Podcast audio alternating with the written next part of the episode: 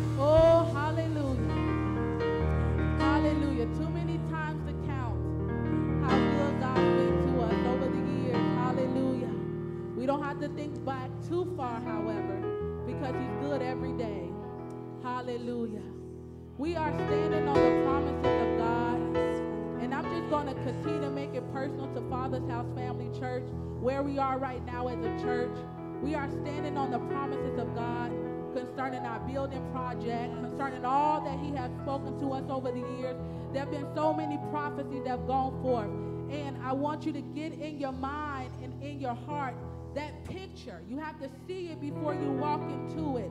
The promises of God fulfilled. I want us to see ourselves in our new building this morning, praising the Lord. And I want to challenge you to praise the Lord like we're in the building right now because we are in the building.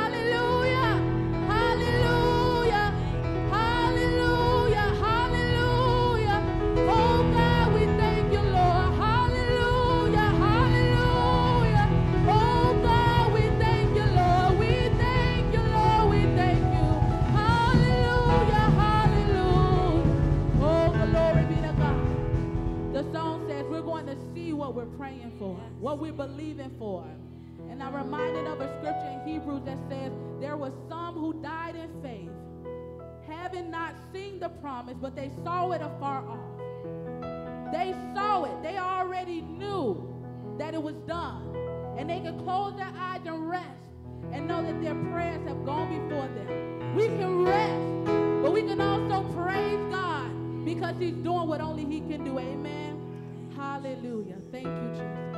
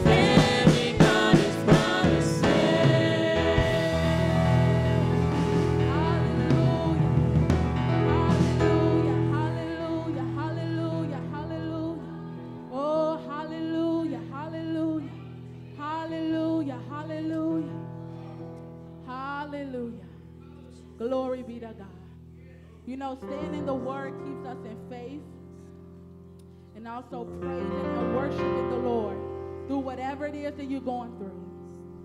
Whether it's a project like we're in right now, when times are good, we still praise the Lord. When the challenges come up, we praise the Lord. And I'm reminded this morning of two individuals in the Bible. I'm reminded of the three Hebrew boys. When they were in the fire, they knew who were with them. Hallelujah. Is that your testimony this morning? That when things around you are heating up, you still know who's with you. And I'm reminded of Job. The Bible says when all those things came against him, he fell on his face and worshiped. They have always stuck with me. I say, God, may that be my response to worship. When it seems like we're surrounded by enemies, we're surrounded by challenges, let us know who we belong to, who we're connected to, and who's going to see us through.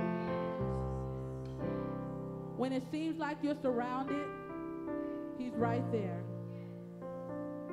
Whatever you're going through this morning, I encourage you to trust Him.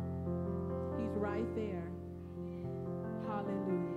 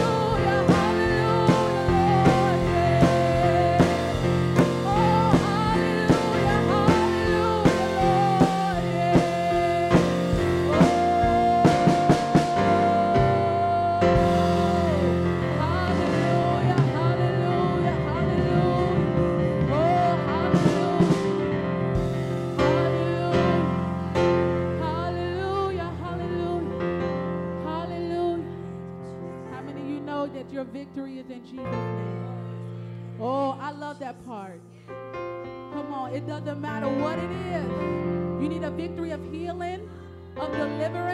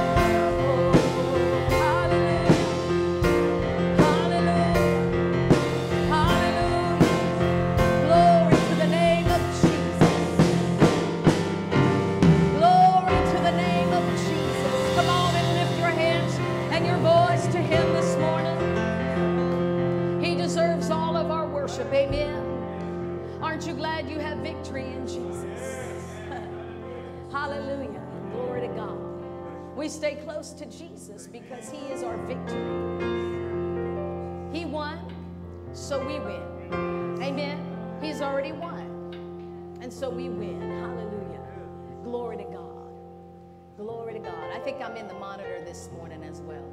Hallelujah. Thank you, Father. Father, we just thank you that our victory is in Jesus. And we sang about standing on your promises. And so, Holy Spirit, as we sing that song, you were reminding me of some of the promises of God. And so I'm grateful for that. So I continue to stand on the promises of God. And I thank you, Father, that they are mine. The promises of God, the things that He's spoken to you, are already yours. Amen. They're already yours. Glory to God. Glory to God. You don't receive them with your physical hands, but you receive them with faith in your heart. You lay hold of them with your faith. And then you do what the song says every opposition that comes your way, you sit at that table that He's prepared for you. In the presence of opposition, you sit there and you don't look around. You look to Him, you look at Jesus, the author and the finisher of your faith. You keep your eyes on Him seated at that table. And you enjoy, you partake, and you give thanks because you know your victory is found in Him. Hallelujah. That's what faith does. It doesn't look at what the enemy's doing, it doesn't take its eyes off the master and look around at what's going on around them. Because we know there's enemies around us. We know the enemy is around us, but we don't give any attention to him. We don't give him any advantage. We look to the Master. Amen. We keep our eyes firmly fixed and focused on Jesus, our victory. Amen. Father, I thank you for each and every one who's standing in this house today, those who are with us online. We just thank you, Father, for them. We thank you that you are both working in them to both to will and to do of your good pleasure. We thank you that you are carrying out your will and your purpose in their life. And Father, if there's something out of alignment with your word in their lives this morning, we ask that you would illuminate that to them and let them see what that is, and so that corrections could be made. And if it needs the supernatural power of God to work in their lives, we call it to be that today. We call in the supernatural power of God this morning. We thank you, Lord. We thank you, Lord. We engage with it this morning. And we thank you that we are the healed, we are whole. Nothing is missing and nothing is broken in our lives as far as you're concerned. And so we say that that is the case today. Amen. Do you agree with what Jesus says about you? Say, I agree with what you say about me and my future. Amen. Why don't you greet one another this morning before you're seated? Thank you. Thank you, T.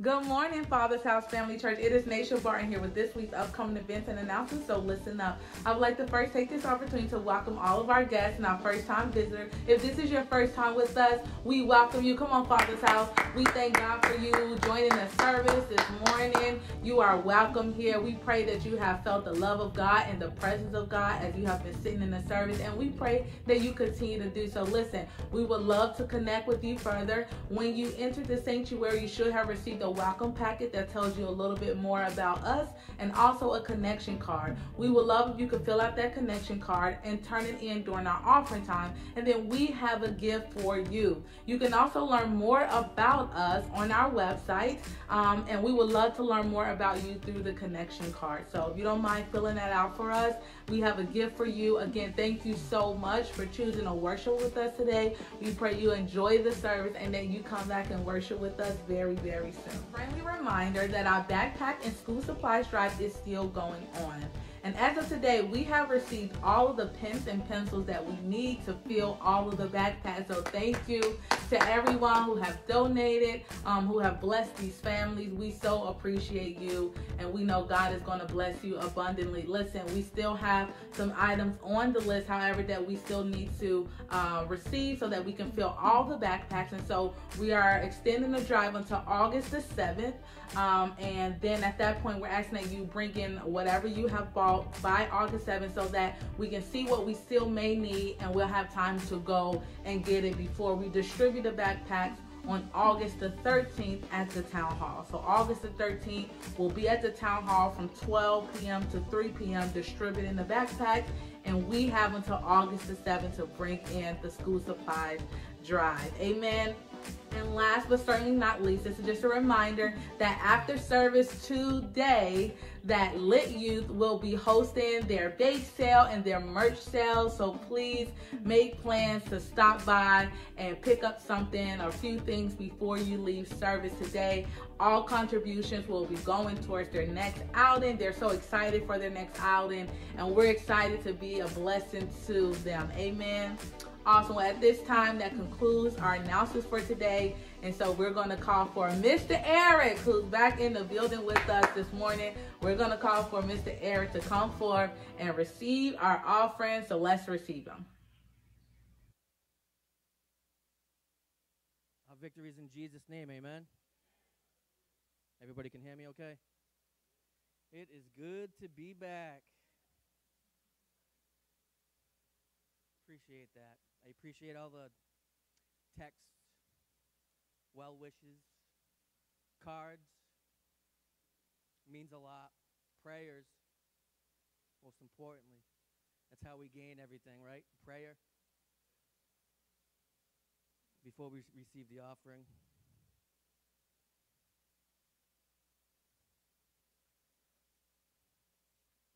Thanks, Naisha, for the announcements. Just want to talk real quick. I want to show a scripture up there. Mr. Ivan, if you could put it in first, Thessalonians.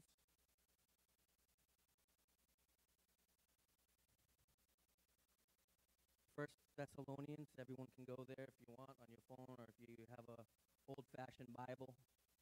Kids, this is a Bible. Maybe you haven't seen one in a while. Adults, this is a Bible. In case you haven't seen any in a while. I know it's easy to click on your phone, the Bible app. We all do it. Different ways to give if you're online or here. You can give. Go to our website. Go on your phone, or you could do the old-fashioned envelope, which some of us like to do still.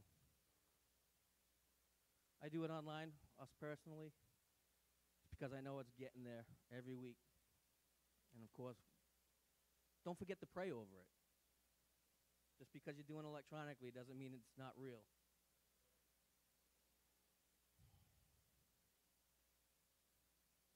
So encourage each and other, build each other up just as you are already doing. That's why we come to church. That's what I missed the last three. This is going to be the third week I came today. I thought I was going to be ready to go after the second week, but I just couldn't do it.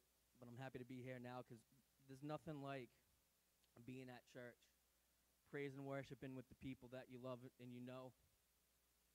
And the Holy Spirit's working the way he works. It's better to be in a big group. Now, I was watching at home, and it's not the same. Now, I can, I can watch other preachers, watch other services online, listen to them at night, going to bed, which is what we do when I receive. But it's hard to watch your own people praise and worship and you're not there, teaching the word and you're not there, saying hello, hugs, shaking hands. I remember shaking hands with Joe for the first time, and he tried to give me a hug. I'm like, whoa, what are you doing? I wasn't there yet. Thank God for his grace. Joe wasn't like, oh, I don't like that guy. He's kind of mean. I'll give him a hug anytime now, though. That's how we grow. We come to church every week, get together. Iron sharpens iron. Just want to make sure I don't forget anything. I've had three weeks to come up with stuff, and I only got two paid. No, I'm just kidding. I like the family shirts. I was supposed to wear mine this week. I had a pastor who does our laundry at home, my wife. I think she kept it in the dryer too long because now I have a bracelet instead of a T-shirt. So.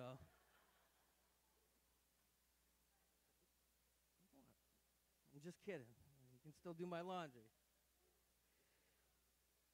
Anyway, so you know I haven't been here, so I'll just talk about my injury real quick. So, because you know, you post things online uh, and social media, and or you talk to people, and, and they don't really know, and you're like, I really want to know what happened, or what was the surgery.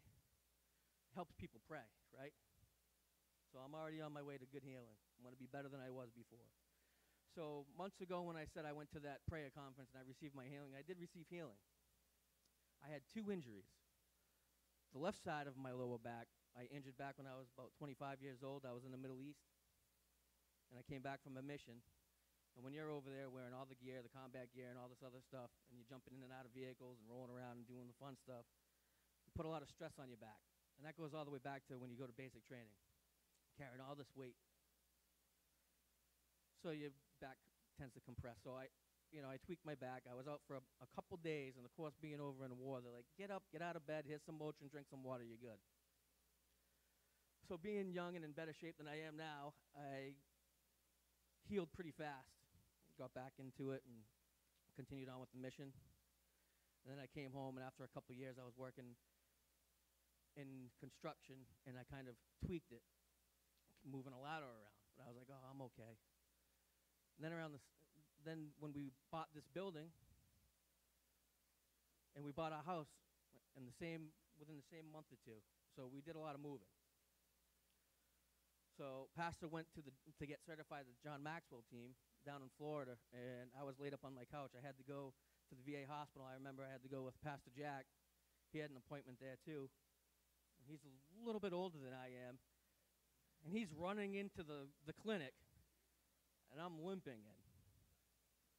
So I said, "Hey Eric, you got a bulging disc. It's on your left side." He gave me some medicine. I sat on my couch. You know, it's in the middle of summer. She's away. I couldn't do anything. I went back to work. I said, I got some good news. I got some bad news for the job I, I have now. Of course, this was, you know, years ago. I said, what's the good news? I'm back at work. He said, what's the bad news? I got to go home. I'd use the rest of my vacation time, and I healed up. Then, about a year ago this time, I was at work, and I felt something not right. So I told the boss, I said, you know, as long as I can stay on light duty, then I'll stay on light duty and I'll try to just, you know, when the work's done, I'll go home, I'll relax. Well, after a week, I had to do an even harder job. I had to cover for someone that, you know, so I'm driving around in this big truck, making a bunch of deliveries, all this heavy gear. And I had someone go with me. Well, I was in Plymouth, and that's about an hour from Swansea where we live. And the guy I was working with, he's like, "You just, you can't do anymore." I mean, I was cringing. I was in and out of the truck. I could barely walk. So I called Pastor, and she came, drove an hour, picked me up, and I've been out of work ever since. So when I went, and they did an MRI, they said, "Oh, the right side of your back is you have a, you have uh, a bulging disc, or it's uh, a burst disc, herniated disc." I, for some reason, I could never think of that term, herniated disc and it's on the right side. So the MRI, and they're like, oh, you have two injuries. One's on the left, one's on the right. So the insurance company's like, well, this is an old injury. And they said, no, no, no. There's a new injury, which is the right side. so we like physical therapy, this and that. But we went to get our healing. Or we went to the prayer conference, and the guy called me out. Like I said, he said, "You know anything about L5S1? That's what my injury is. I never even met the guy in my life." He says, "You're healed in Jesus' name." And I felt that fire inside me. I wanted to jump and run around, but I was like in, in between people. Because at that point, nothing hurt in my body. And that's when I told you, I'm like, man, he knows us by name. And I, sometimes it takes rev- revelation of him talking directly to you or something like that. Because it's always like, I'm praying for you. Or I'm going to do this for you. I'm going to give that for you. Or to you. Or for him. Well, he, he wants to do stuff for us. And so that's why I, I said I was healed. So I had another MRI. Nothing's wrong with the left side of my back. But the right side was still messed up. So the left side got healed. The old injury was healed. I'm like, Lord, heal, heal the whole thing. But I still had to go to the pro- through the process, and when they gave me a, an injection, it made the nerve in, my back worse. Well, they didn't see it in the MRI, but after my surgery, the doctor called pastor and he said, "Hey, there was a huge piece of his disc that was broken off and just resting on the nerve root." So he took that out. And I had a laminectomy, it's called, which is they shave the bone down a little bit, and then a discectomy, which is they take out the disc that's that's herniated, that's bulging out, and they cut that out. And then they put sewed me back up, put some fake glue. I, uh, I'm like, what is that? Elmer's glue, and some fake skin. So here I am, three weeks later. I'm getting back to it. I'm feeling better than I ever was before. So I thank God for that, and I thank Him for doctors. Now I could jump around and run around right now because I'm feeling so good in the house of the Lord. But I have common sense too. You know, we can get supernatural healing, but use our common sense to be like, hey, don't do anything stupid. So I appreciate being up here. I appreciate you listening to that story. But now everybody knows, you know, what I had, what was going on. And we're on the road to goodness.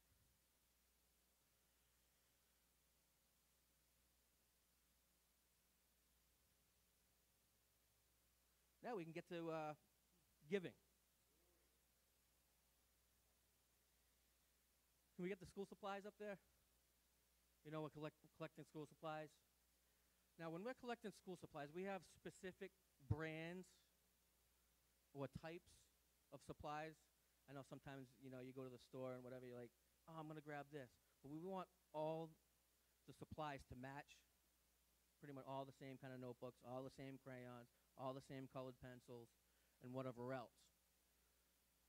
So the pencils, we don't need any more pencils. We still need crayons, markers, colored pencils, and glue sticks. Pens, we got enough, and notebooks. That three out of three out of seven right now? I know by the time the kids go back to school, we're going to be 100% on that. Amen. Next slide. So you see those numbers up there, folks. We got five dollars in last week. What did we get? Seven hundred ninety thousand. We sold our building. We don't own this building anymore. So that number is going to be erased within the next few days. The roof's going to be paid off. We're going to find some land, and we're going to build on it. I'm back there. It's hot in here. I'm back there. I got the fan right on me. That's what you're missing if you're not serving back there with us. Got a nice fan. So take that six thousand two hundred and sixty dollars that we totally received, and add it on to the seventeen thousand. That's about twenty-four thousand. I'm, I'm missing something here. Forty-nine thousand when we started, and that was a year and a half ago. This isn't the biggest church. We still raise that much money. We got some givers. Amen. But I want to tell you something about us givers. We're prayers too. The people that sign back there that's hanging up with the little light behind uh, where Mr. Clark is, it's a vision, mission, and values. Take a couple minutes and go back there and read that whenever you come in or whenever you leave. But before we had that up there, we had some names of people that took their hard earned money and offered it to the church so we could buy this building. So we took the money, we took the prayers, and we took our faith, bought this building. We stepped out. We didn't know where we were going, but we weren't renting anymore.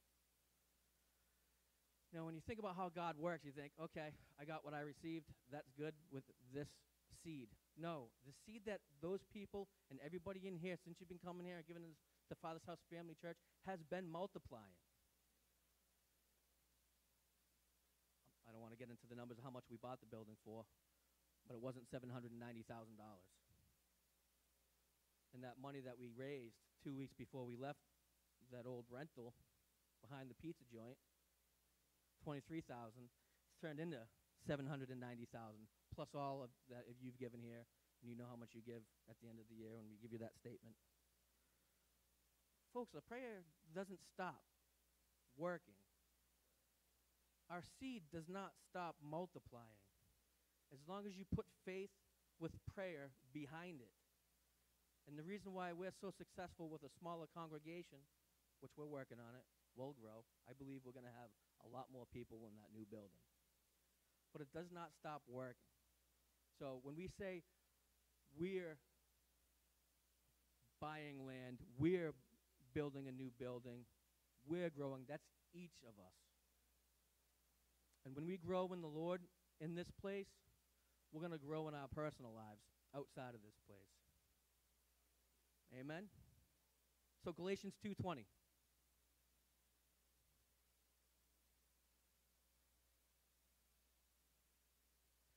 My old self has been crucified with Christ. It is no longer I who live, but Christ lives in me. So I live in this earthly body by trusting in the Son of God who loved me and gave himself for me. So today when you're giving, keep that scripture in your heart. He lives in us. And I thought of that scripture because I was scrolling through on social media and I saw a cool t shirt. And on the back of it, it had Jesus and around it was a circle, and it was a crown of thorns, and it said, Lord of Lord, King of Kings. And when I saw that t shirt, I felt the drop in my spirit. And I said, wow, you know what? Jesus means that much to me. His, just his name alone moves my spirit. That's how I know who he is, and he knows who I am. Now, some of us on the outside, they don't know that name. They just read it and it's in their head. The, the difference is it's in our hearts. And when we do anything with him in our hearts, we'll be successful. Amen? Before we read our confession, I just want to say, I didn't get to say thanks to the teens and the Clarks for that breakfast. That was an awesome breakfast. We haven't done it in a while. And I hope we raised a decent amount of money. And then, of course, today, afterwards, if you feel like donating for a good cause, that's that's a seed, guys. What I just been talking about can turn into a building, right? All right, let's stand, please, and we'll confess our confess our confession. Say it like we mean it now, because it's working. Ready? Because we are tithers, the windows of heaven are open. The blessing is being poured out. Because we are sowers, we are furnished in abundance for every good work. We receive jobs or better jobs, raises and bonuses, benefits, sales and commissions, settlements, estates and inheritances, interest and income, rebates and returns. We receive checks in the mail, supernatural wealth transfer, bills paid off, debts demolished, royalties received, and properties acquired. We are getting our buildings, lands, houses, vehicles, and equipment.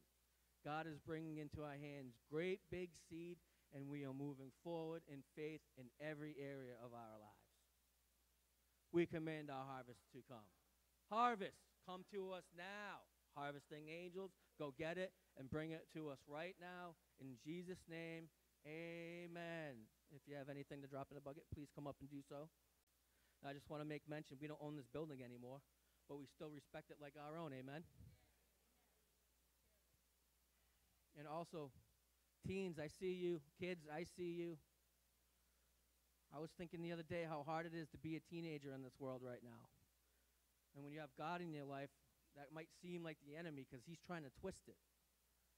So I got some information that the Holy Spirit's been dropping into my heart, and I'll talk to Mr. Mike, and I want to come down there sometime in the month of August or early September and talk about how we can have faith in God and love Jesus, but not have to be embarrassed about it. Amen? And get strength from that and just be successful in everything we do. All right, Pastor, you want to pray over the offering, please? Glory to God.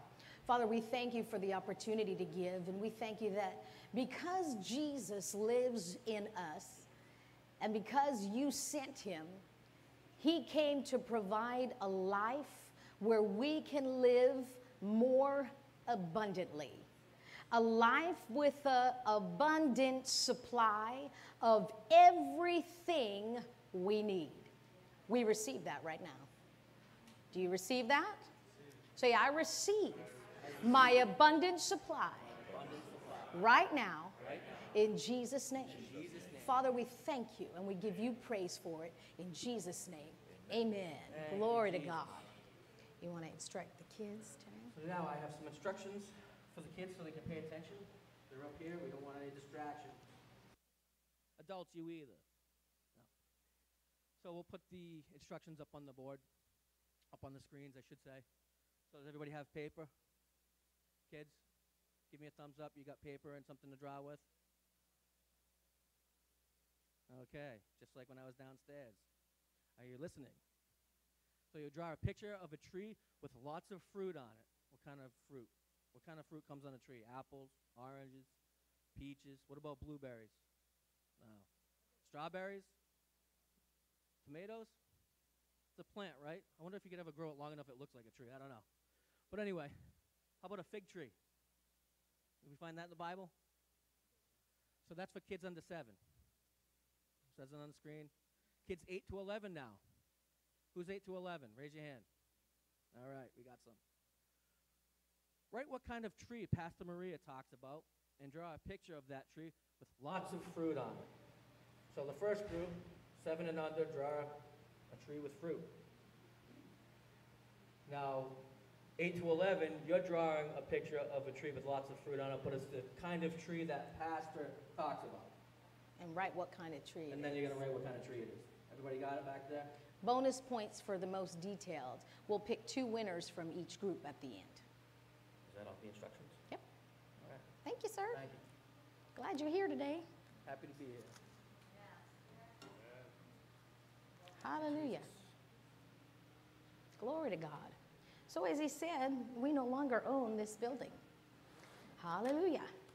Glory to God, because God said so. That's why. Someone said, Why are you doing it? Because God said so. It's what he told us to do. And so we're just being obedient to him.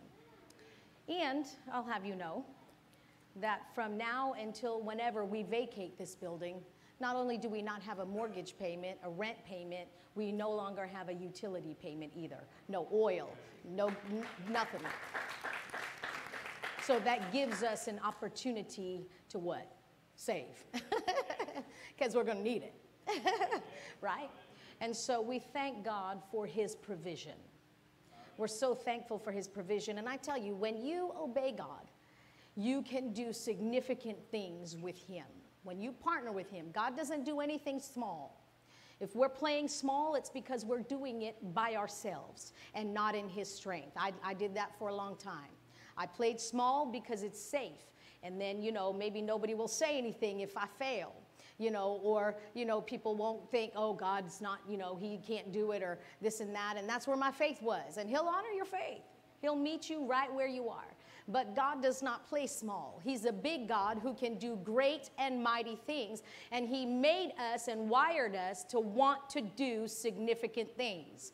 When you do that, the Word of God tells us that it gives glory to God. And so I got a call this week, uh, the day we closed in the evening, right around 11 o'clock at night. And it was from an individual who's very close to me or has been very close to me until I decided to surrender fully to the Lord. Then me and this individual kind of had a little falling out. Uh, uh, we had a conversation that didn't go too well because, you know, it was one of those things where, you know, we hung out a lot and it was, you know, you think you're better than me, you know. no, I'm just different, just different. And so uh, it was, that was the last God conversation we had. And I love this individual, and I, am believing for this individual's, uh, you know, full surrender to the Lord. And we had a conversation about what uh, transpired with the close. And I told this individual all the steps that we took, but not what the steps we took. It was all God that orchestrated all of this for the town to call us before we even said we were, before I even announced to the congregation that we were going to sell the building, the town had called us and asked if we wanted to sell to them. And so we solved a 27 year issue in the town of having no library. When Kev was in school, he's 28 or 29? He's 28. Uh, when he was in school, they were talking about we need a new library. And uh, now they have one and that's what this, they're turning this into. And so, in talking to this individual, uh, I didn't say anything, and it, it, this individual, it's kind of them, it's hard for them to say God. Uh, that's where they're at. But maybe, I don't know, 12 or 13 times during the conference, oh, God is so great. Why? Because when you accomplish something significant, significantly, it's significant for the Lord, it gives Glory to Him. He knew it wasn't me, it was the Lord. And so it encouraged me. At the end of the conversation, he asked, So, what are the next steps? I said, Well, we're acquiring land and we're building. He said, Well, if God did all that, He'll do this. That encouraged me. That's someone who's not really walking with the Lord, encouraging me right? To say, well, if he did all that, he's got this. And so I thank God for his uh, leading and his guiding. Amen. I thank him for that. Glory to God. And we have wonderful things to come. Amen. Glory to God. I'm excited for him.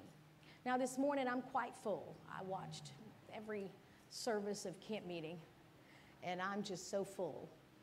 And so, uh, since we don't have anybody who I got a paperback from for this week, the next one I have is August 14th, I think.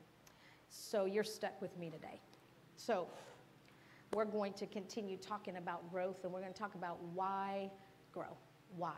Why are we even doing this? And I thought the Lord was changing my message this morning because when I got up this morning and I was in the Word for a little while, uh, I started getting all these scriptures and things. And I'm like, Lord, what are you doing? are you changing my message? But no, we're going to do the same message uh, that we studied for, but He gave me another message as well. Hallelujah.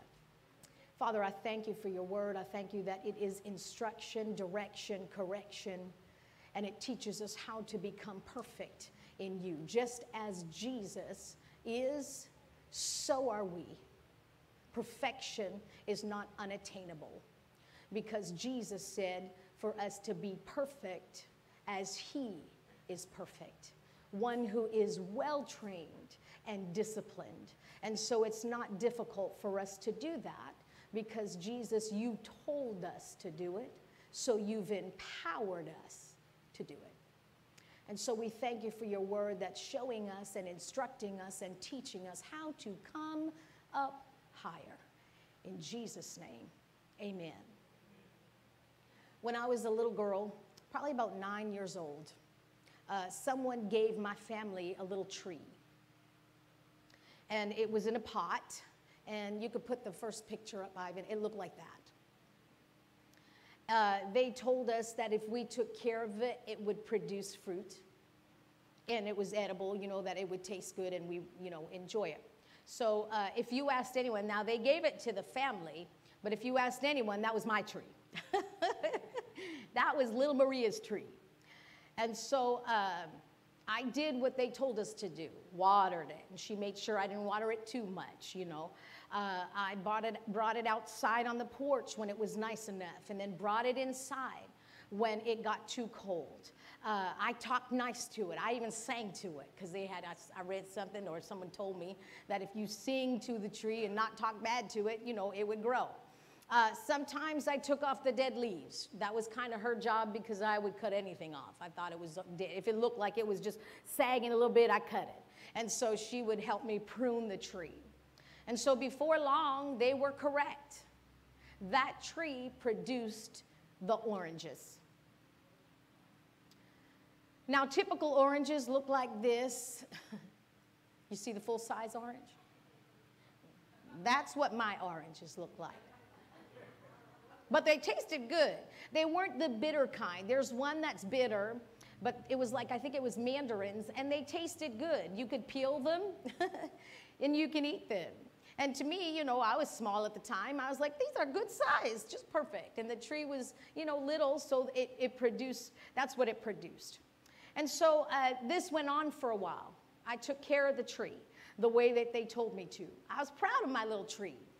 And as long as I attended to it, as long as I took care of it, I saw fruit on that tree. And so we would go through, you know, we had that little season where you get it, and then now all of the uh, fruit, you know, is, is gone. There, that period of time came. I didn't see anything on the tree. Uh, it was a nice day, so I put the tree outside on the porch. Tree went out on the porch, and then months later, I was walking in the house or I went outside to play or something, and I found my little tree out in the back, way down. You know, we had a big yard. It was way down there, sideways, you know, laying down. What happened? I forgot about it. It was out in the elements, and uh, it was destroyed. I tried to bring it back, but uh, the sun, you know, uh, the soil fell out of it, kind of. so uh, I had co- completely forgotten about it. And uh, I felt bad, tried to bring it back, but it was in tough shape. So that was the end of Maria's little orange tree. Got some good fruit from it, but that was the end of it. The little tree that I had produced those little tiny oranges. Why? Because the tree's growth is determined by the climate, climate, environment, and conditions that are favorable for growth and encourage growth. If I had taken that same little tree, took it out of that pot, got a pot that was a little bigger, put soil in it, you know, put that tree in there, the tree would have grown a little bigger. Then, if I had taken it out of that pot, got another bigger pot, put it in that, the tree would have grown a little bigger and probably would have pr- produced bigger fruit. But it was in a small pot. They say that a healthy orange tree can produce between 200 and 350 oranges.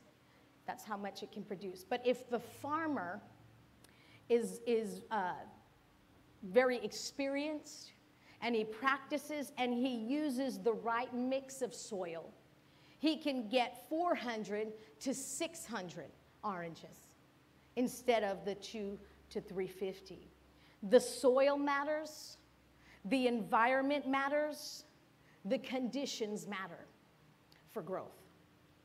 Now let's go to John chapter 15 and verse 8. John chapter 15 and verse 8, it says, When you produce much fruit, you are my true disciples. This brings great glory to my Father. The Passion Translation says, When you, your lives bear abundant fruit, you demonstrate that you are my mature disciples who glorify my Father. This is Jesus talking. And he's giving the disciples the standard of measurement or the way to tell if someone is a mature or grown up disciple or follower of Jesus. What is it?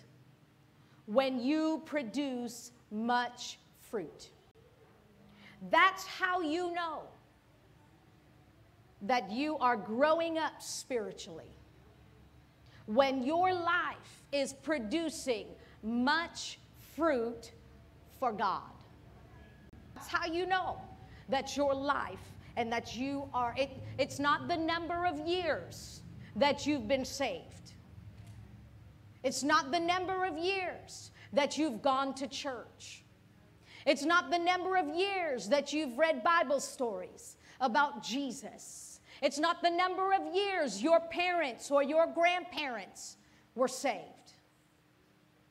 You know when you're growing up spiritually, when your life is producing much fruit for Him. That's one of the reasons we're talking about growth during our services and we're celebrating it and recognizing it because this could be the year that you produce the most fruit you've ever produced for the Lord. It's possible. But we're in July. We're going to be in August tomorrow. Yeah, it's possible in the next few months that you produce more fruit than you've ever produced in your life for God. What is the climate, environment, and conditions that encourage spiritual growth? Jesus tells us this in John 15 as well. Let's look at verse 1 to 7. Jesus says, Remain in me, and I will remain in you. For a branch cannot produce fruit if it is severed from the vine, and you cannot be fruitful unless you remain in me. I read it as, You cannot grow unless you remain in me.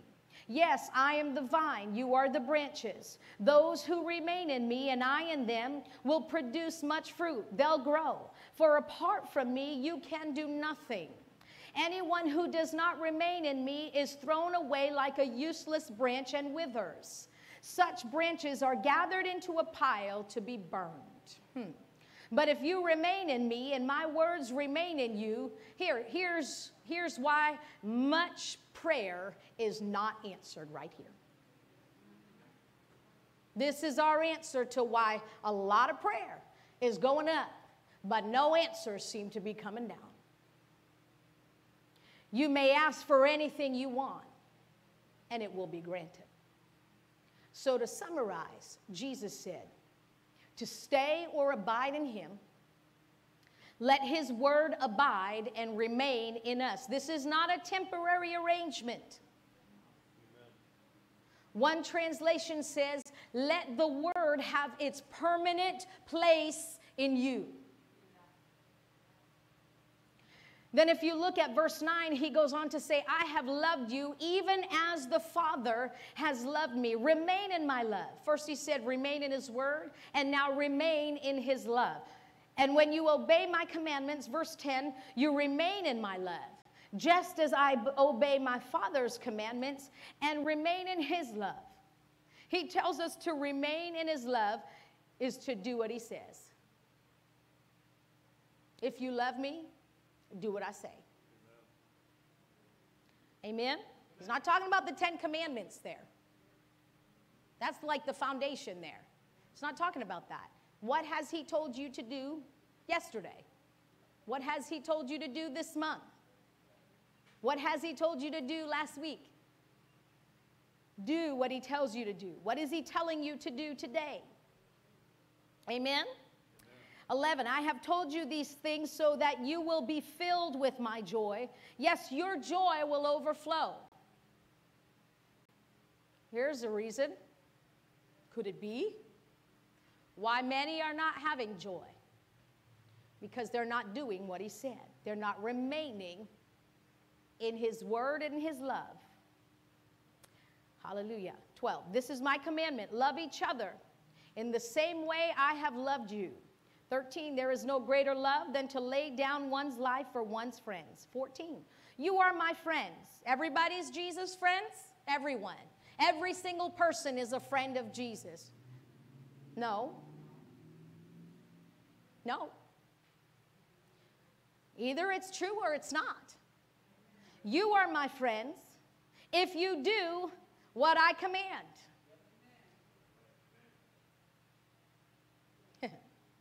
15, I no longer call you slaves because a master doesn't confide in his slaves. Huh. You don't get inside information. But we do if we do what he says. Hallelujah.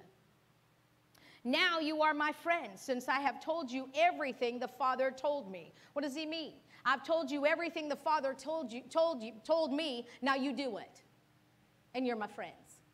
If you're my friends, you'll do everything that the Father told me that I told you. Amen. You didn't choose me; I chose you.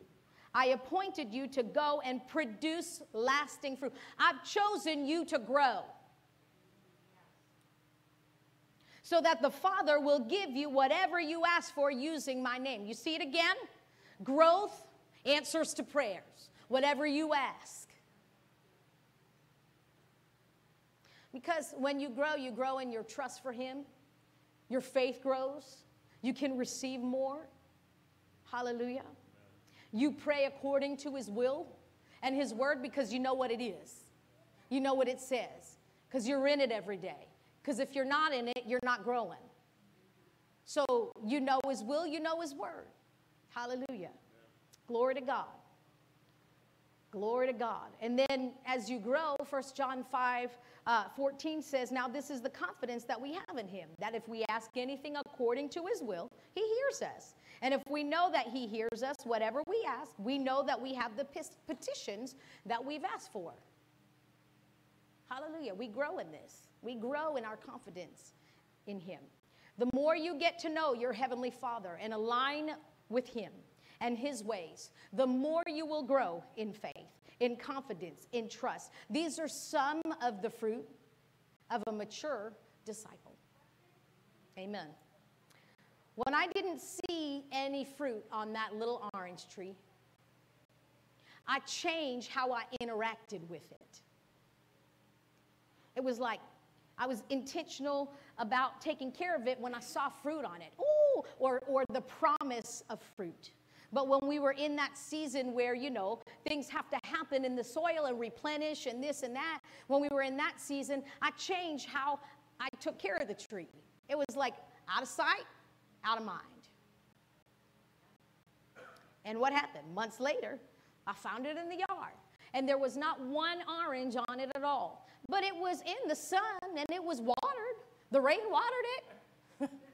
the sun was shining on it, right? But that was only two conditions that are required for growth.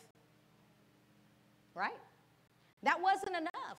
It wasn't in the right environment. It got too cold outside for the tree. It should have been inside, it was outside. And so, even though some of the conditions were met the water, the sun, it was getting plenty of that. The other conditions were not. It should have been in. And so, because of that, the elements had an adverse effect on growth.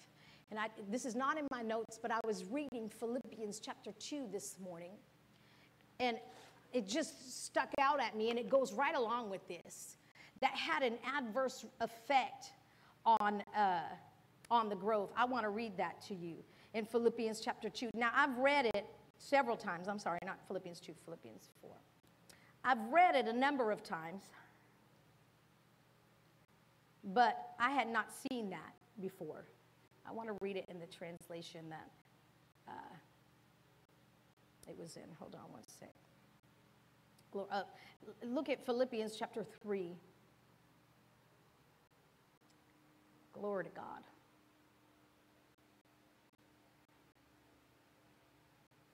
Verse 16 in the New Living.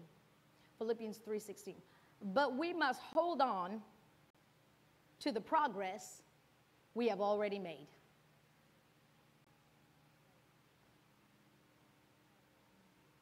We must hold on. It's possible to go backwards. Instead of growing, we can start going backwards. We've got to hold on and be intentional so that doesn't happen. Then I was reminded of Hebrews. I think it's 2 and verse 1.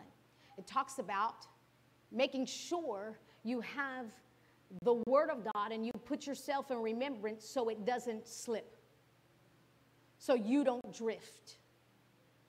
That's what happened here. There was progress that was made, there was fruit that was coming, and then it wasn't in the right condition. I did not care for it the way I should have, and then it started going backwards, and then it just died. That can happen with us. And then Jesus talked about the sower sowing the word in Mark chapter 4. Do I want to go there? No, we're not going to go there today. But in Mark chapter 4, you'll see how there's some that Satan comes immediately. He can't, they all heard the same word. You understand? They all received the same word. Same devil. Same thing he did to all, but only one in that group produced. One of the groups, immediately, it was gone. And it reminds me of what I see here. Do you see my parents with their papers out and their pens out? They've done this ever since I was a kid. This is one of the reasons the devil hasn't been able to take the word away from them. Because in the natural, you forget what you hear within minutes of hearing it. If you're not taking notes on what you're getting, the minute you go out this door, that message stays in here. You're gonna pick, you're gonna remember just a little bit of it. I don't take notes really on what people say. I take notes on what he gives me as a result of the word that they said. I take notes on that. And that's what I hold on to because that's the word God has for me. So they sit here and they take notes every week. It doesn't matter who's speaking. They're taking notes. They got the paper ready. Some do it on their phones, and that's fine on your tablets. That's how I do it. But that's one way where you can help yourself not give the devil an advantage. You have something to look at. Well, no, this is what God told me in church. And if you're coming with faith and expectancy, then you're going to hear something you need for this season. And when I say season, I mean for this week. I listen to Rhema Camp meeting every day. I listen to it. Every minister that ministered, I got exactly what I needed for this season that I'm in right now. Things I've been talking to the Lord about, things He's been talking to me about, things I was praying about, things that are coming. I got everything that I needed. Why? Because I watched not just as, oh, I want to see what they're doing. No, I said, I need this. I need some word. I need to be built up. I need to be built up for this season. And that's my pastor. And that's my church, my home church there. And so I need that word. We were supposed to go, but we couldn't. We had the closing, and you know, he couldn't travel. And so, but we'll be there every year during that, that, that, uh, that week because that's where I need to go because that's going to be the word I get for the season I'm in. And so when you come to church, don't take this lightly. Esteem the word that God is giving to you. It's not because of me, it's because of Him. I'm telling you. When I sit before Him and I ask Him, give me the word that they need to hear. I'm not just writing down things that I think sounds good. He's teaching us something. We have to grow in order for us to receive what He has for us next. In 2015, if this had happened, I wouldn't have been ready for it. We would never have been selling the building. I would be holding on to it because I couldn't see something bigger. I didn't think I was worthy or smart enough to have it. I didn't think that I can do it. Uh, we never, we always played small in terms of what we can accomplish. We stood in a church in Brockton. The Holy Spirit brought this back to me. We stood in a church in Brockton, a huge church that we were looking when we first thought, okay, we need to, was one of the 52 buildings that we looked at before getting into this one. It was huge.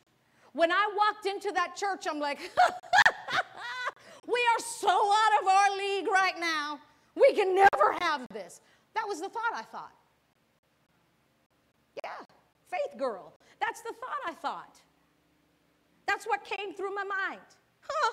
We sat talking to those people in the church and the realtor, and I'm like, if you only knew we don't got nothing in the bank, we got nothing to show for nothing. Yeah, I believe God, but mm-mm, not on this one. Why? I wasn't ready. I was one of the barriers as to why it took 52 buildings to get into this one. Yeah, you probably were too. I wasn't ready. What got me ready? Growth. Growth. I'm not going to finish the rest of my message. I'll do that another time.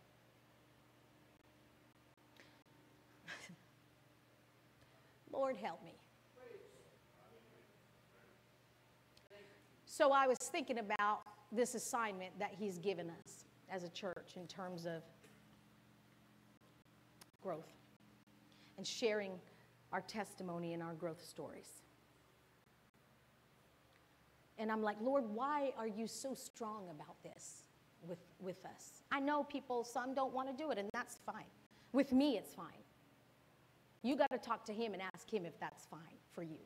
Ask him. Don't just dismiss it. Because he's staying on this for a reason.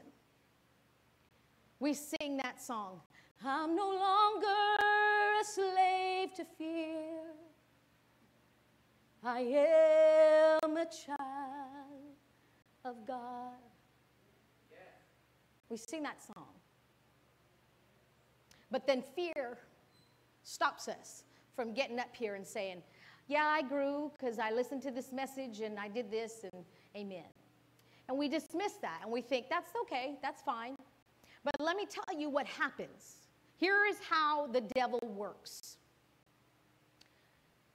In two weeks, we'll sing that song.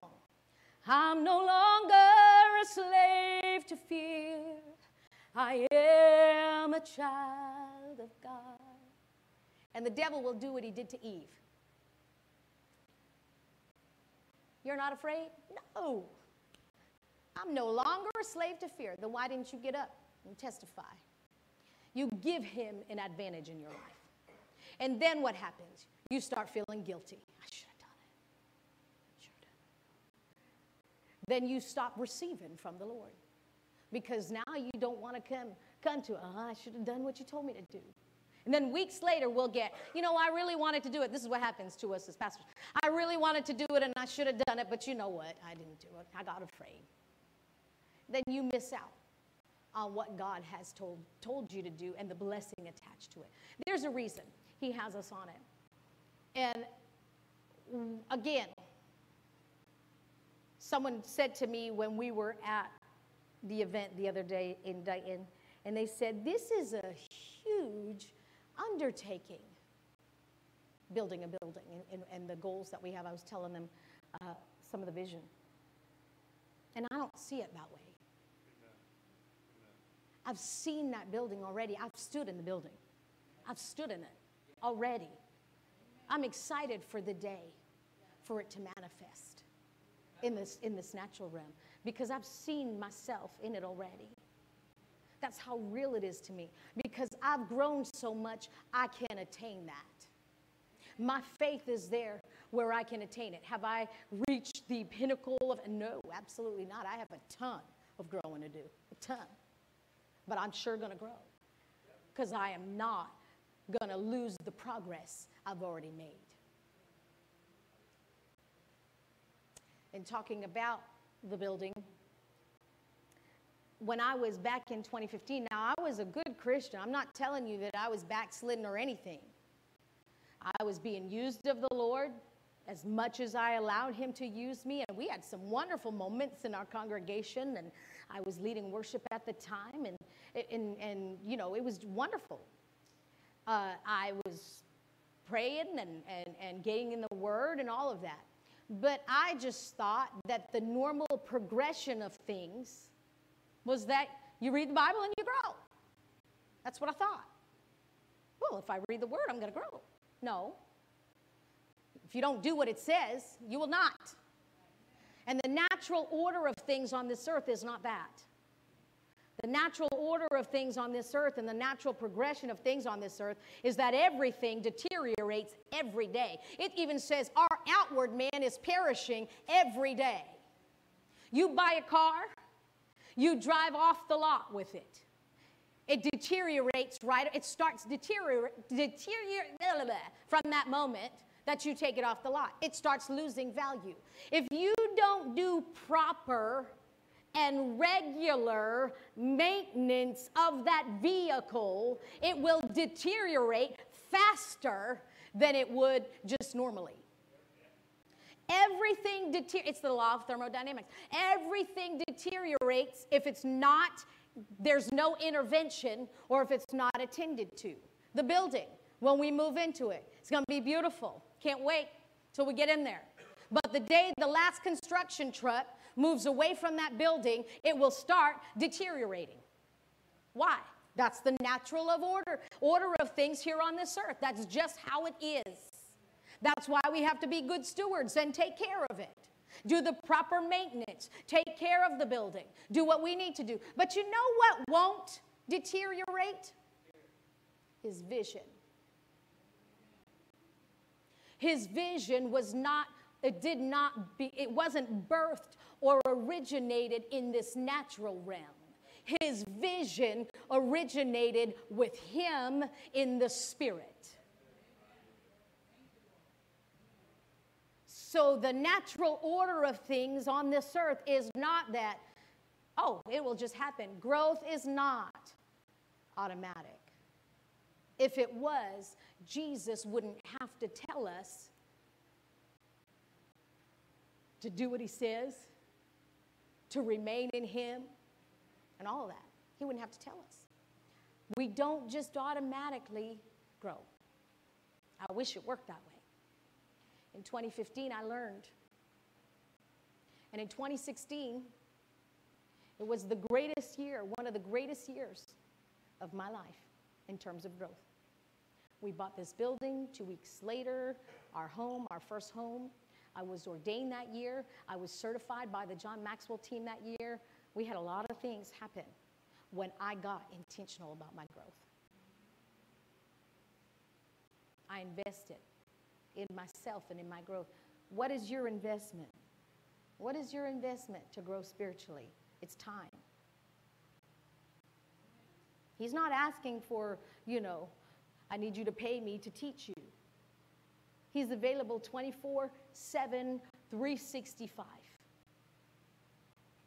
He has all the wisdom that you need, all the strength that you need, all the joy that you need, all the power that you need.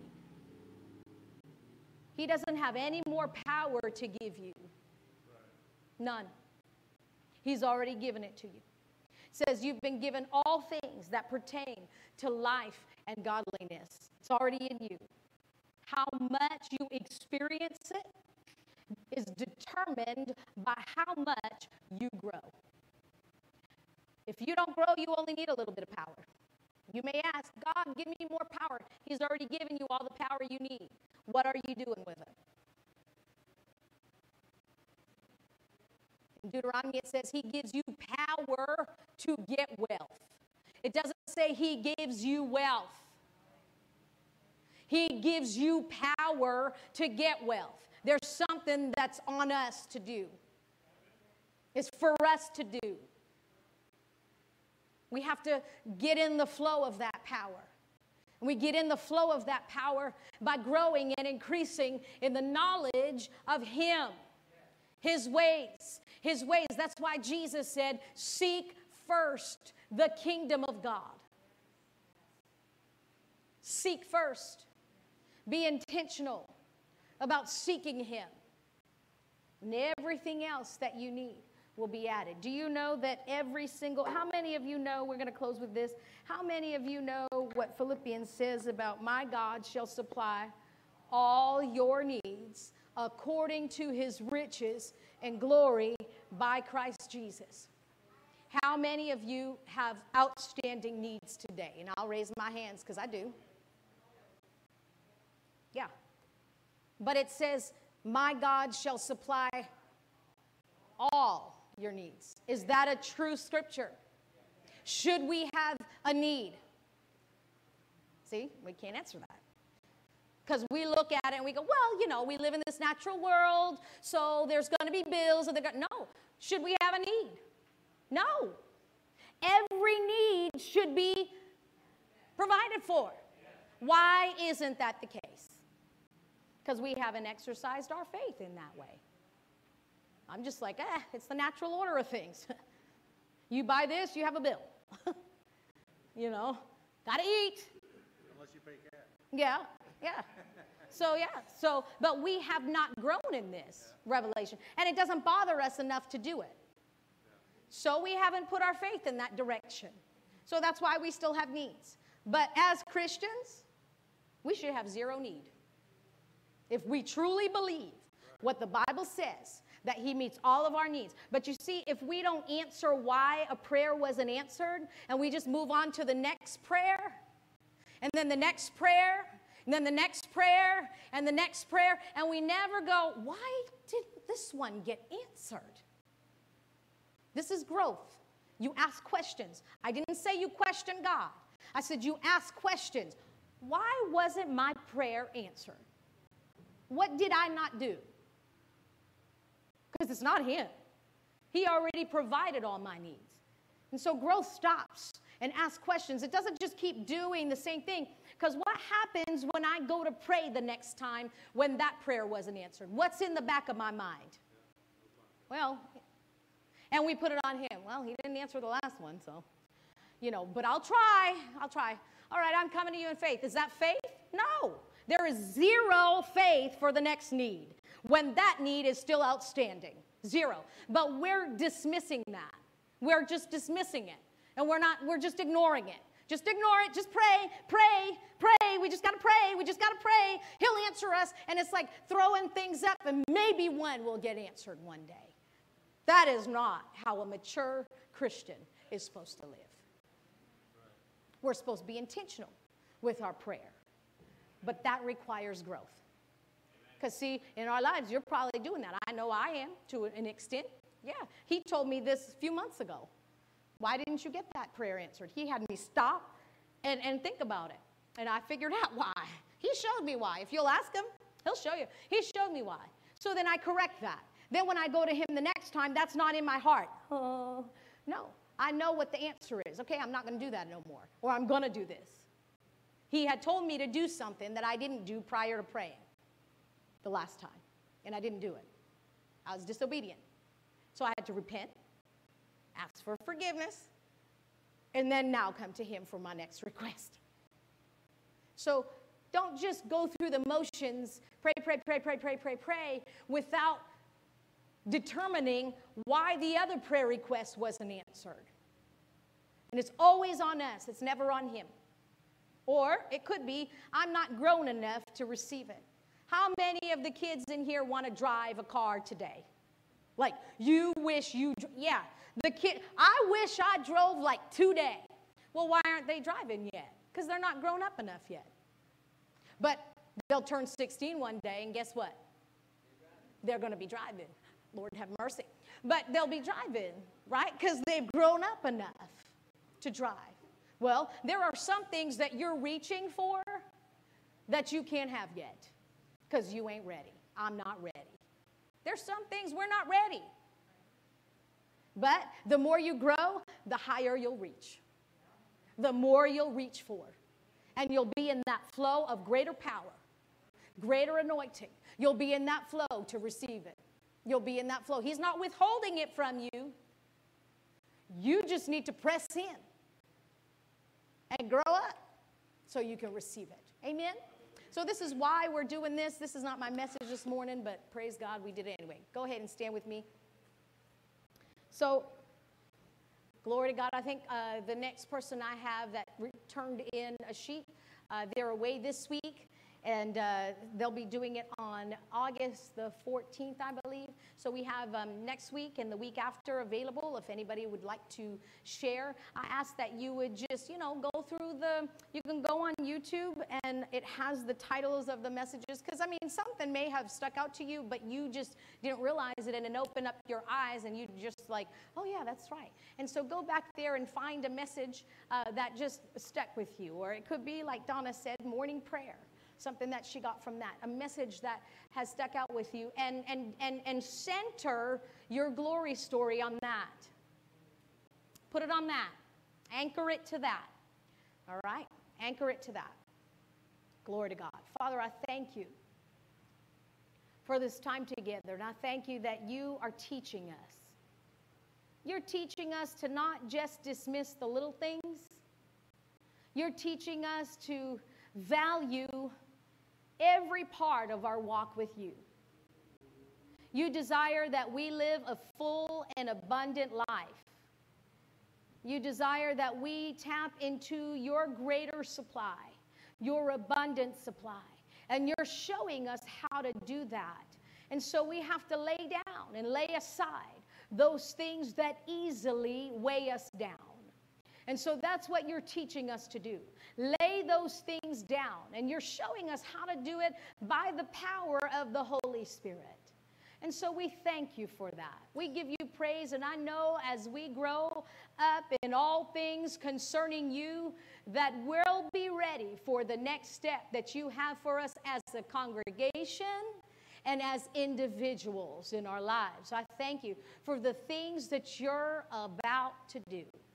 Eyes have not seen,